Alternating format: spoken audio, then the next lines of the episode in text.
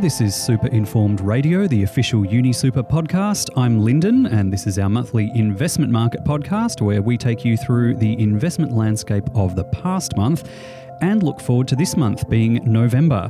UniSuper economist and investment manager David Colosimo is here. David, welcome back. Great to be back. Thank you, Lyndon. Uh, so, David, in last month's podcast, it kind of felt like we spent quite a lot of time talking about surging bond yields and weaker share markets. Now, I'm just looking at today's agenda surging bond yields and weaker share markets. yeah, yeah. I suppose October does look a lot like September. Uh, there were falls in both bond markets and share markets again in the month. Uh, share markets were down 4% in Australia uh, and 2% in the US. And we saw similar size falls, I suppose, in most markets around the world. Now, Australian bond yields were actually up another half a percentage point this month, and we had a similar move last month as well. Uh, US bond yields not that far behind. So when those bond yields are rising, means that bond prices are falling. Yeah, and bond yields have been sort of going up for quite a while now, haven't they, David? What's what's been driving them higher? Yeah, they do feel like they've been going up for quite a while, a few years now. Um, even though it looks like the world's central banks are getting towards the end of the rate hikes, those bond yields just keep rising. So, in the last couple of months, there's been a lot of talk about the economic resilience and persistent inflation, and that interest rates will need to be higher for longer. But it also does feel like there's a concern about the record volume of bonds that are being issued by the US government.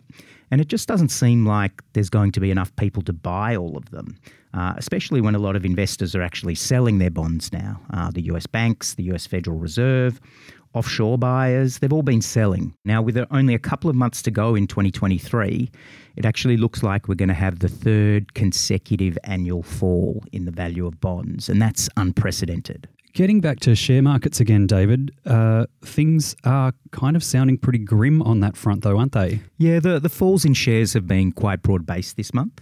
Um, you combine those higher bond yields with stagnating economies uh, and the outbreak of another war, and that tends to have an impact on most sectors. I've mentioned before that there's 11 major sectors in the share market, and in Australia and the US, 10 of those sectors fell in October. Now, in both countries, it was only utilities, which is seen as a very defensive sector, that managed to eke out a gain at all. Now, in the US, if you look at some smaller subsectors, uh, the defence sector also rose strongly. Names like Raytheon, Northrop Grumman, and Lockheed Martin, they were all up about 8 to 9% in the month. But otherwise, if you're looking at the other major sectors, there was you know broad-based weakness. So energy shares such as Exxon were down on weaker oil prices, and the financials such as the banks were weaker on credit concerns. And while the performance of the mega cap tech stocks was mixed, uh, overall the IT sector was also marginally weaker. And uh, US reporting season started last month as well, David. How is that looking? Yeah, in, in, contrast to the fall in share prices, it's actually been going quite well. Uh, about half of the companies have now reported, and more companies than usual are beating forecasts for revenues and earnings than those that are missing them. Uh, now looks like earnings growth across the whole market will be about 3% higher compared to last year, and that's the first positive earnings growth we've seen in more than a year. Uh, and that's despite a big drag from the energy and material sectors. Uh, they both still have negative earnings growth as they cycle through last year's very high prices. Uh, I'd note that the strong US dollar is actually also pushing down earnings for those companies that convert their offshore earnings from other currencies. Speaking of earnings, David, are there any particular earnings highlights that you'd like to talk about from October? Well, of the big companies, uh, Microsoft was up more than 7% in the month. Uh, they reported strong growth in both their cloud and office businesses. Amazon was also up 5%, as their cloud business is also growing strongly. And uh, in contrast, though, those companies that missed their earnings did very poorly, especially those that started with elevated valuations. Now, Tesla is probably the best example here. It was down 20% in the month uh, reporting a fall in profit margins as they cut prices on their vehicles to encourage sales growth. Uh, and Alphabet, the parent of Google, was also down 5%. So they are experiencing quite strong growth in their cloud revenue. But didn't quite meet expectations. And also, finally, while it hasn't officially reported yet, SolarEdge was also down more than 40% in the month after they cut guidance for their upcoming report. This also dragged Enphase down 34%. Now, here in Australia, it's been AGM season. Yes, AGM season, David. It feels a bit more contentious than usual. Yeah, it certainly feels that way. So, normally for the market, the focus of AGMs is on trading updates.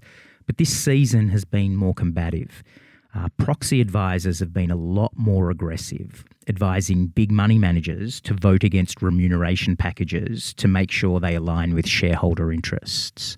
And there's been a few board tussles as well, notably at Qantas and Endeavour. We've seen quite a bit of corporate activity too, haven't we, David? Uh, yes, for sure. Uh, lithium producer Liontown Resources plunged more than 45% this month. Uh, US listed Albemarle walked away from their takeover offer. Meanwhile, another Australian lithium producer, Azure, was up nearly 30% when it received its own takeover offer from SQM. So, a lot of action in that space. Also, BHP, they received a boost from the announcement that it would sell coal assets to Whitehaven. And Treasury Wines have announced an acquisition of California's Daou Vineyards. Now, when I talk to our equity managers, they're actually telling me that outside of these specific situations, there's very little turnover in the Australian market at the moment. Let's quickly touch on China, as we often do, David. Uh, things finally appear to be turning a bit of a corner there. Is, is that right? Uh, yeah. So we mentioned last month that the Chinese authorities have passed through a lot of small policy adjustments, and they're certainly starting to help boost the economy. But there's still these headwinds from the property sector and weak local government finances. And so until recently, the equity market was still weak. Now, that's changed recently. Um, this month, the Chinese central government stepped up and they announced a trillion renminbi bond issuance, which is about 200 billion Australian dollars, uh, to support infrastructure investment in the regions. So, this should help offset weak local government revenues. Now, the Chinese equity market appeared to like that. It's been stronger since then, but it's actually still down for the month. Turning now to November, David, and the month ahead, what are we seeing on interest rates? Let's start there. Well, the Fed announced the outcome of their November meeting on November 1st, uh, which is actually this evening Australian time. So I don't know the outcome right now, but it will be out by the time most of our listeners hear this. So, given the potential impact of those higher bond yields and weaker share prices on the US economy, uh, we expect the Fed will actually keep rates on hold this month. And what about the RBA, David? Well, the RBA meet next week on November 6th. Uh, the RBA board have been in a wait and see mode for the past four meetings or so, and they've held rates steady as they've seemed reluctant to hike again as they assess the impact of those hikes. But we did have a very strong inflation report in October, so it does look like we'll probably see another rate hike this month. And before we wrap up, David, is there anything else worthwhile covering that you'd like to call out? Or uh, yeah, so it was only a month ago that the US Congress reached a deal to keep the US government functioning, but that deal runs out on November 17. So while it's likely we will see another deal reached, we do expect a little bit of noise in the lead up as President Biden has to deal with the Republican controlled House of Representatives. Also, globally, there's a lot of important policy meetings. Uh, Asian Pacific leaders, for example, meet in San Francisco. We've got the Central Committee of the Chinese Communist Party. They're meeting for their so called third plenum. And also, finally, here in Australia, we have three of the four major banks reporting in the next few weeks. This will probably provide a window into how Australian households and businesses are coping with higher interest rates. Well, we look forward to hearing all about that. But, David, that's it for this month. It uh, it won't be long before we see you in December to do it all over again. Thank you for joining us today. I'll see you then, Lyndon. And that wraps up this episode. Don't forget to subscribe to us so you don't miss out on future episodes, or you can also check unisuper.com.au forward slash podcasts at the start of each month.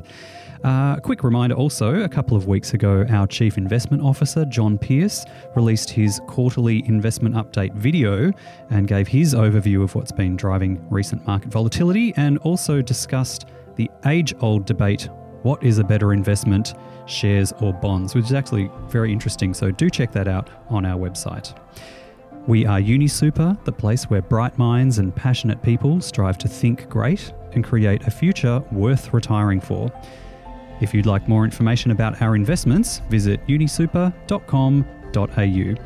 Thank you for listening. We will see you next time. And until then, look forward, think great with UniSuper.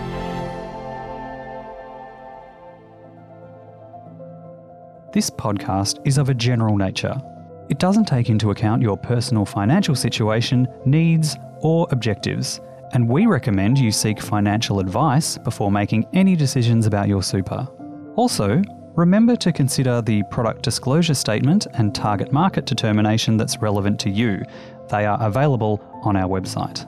The past performance of any investment options that we discuss in the podcast isn't indicative of their future performance, and it's worth noting that just by talking about certain companies, we're not endorsing them for you to include in your personal portfolio.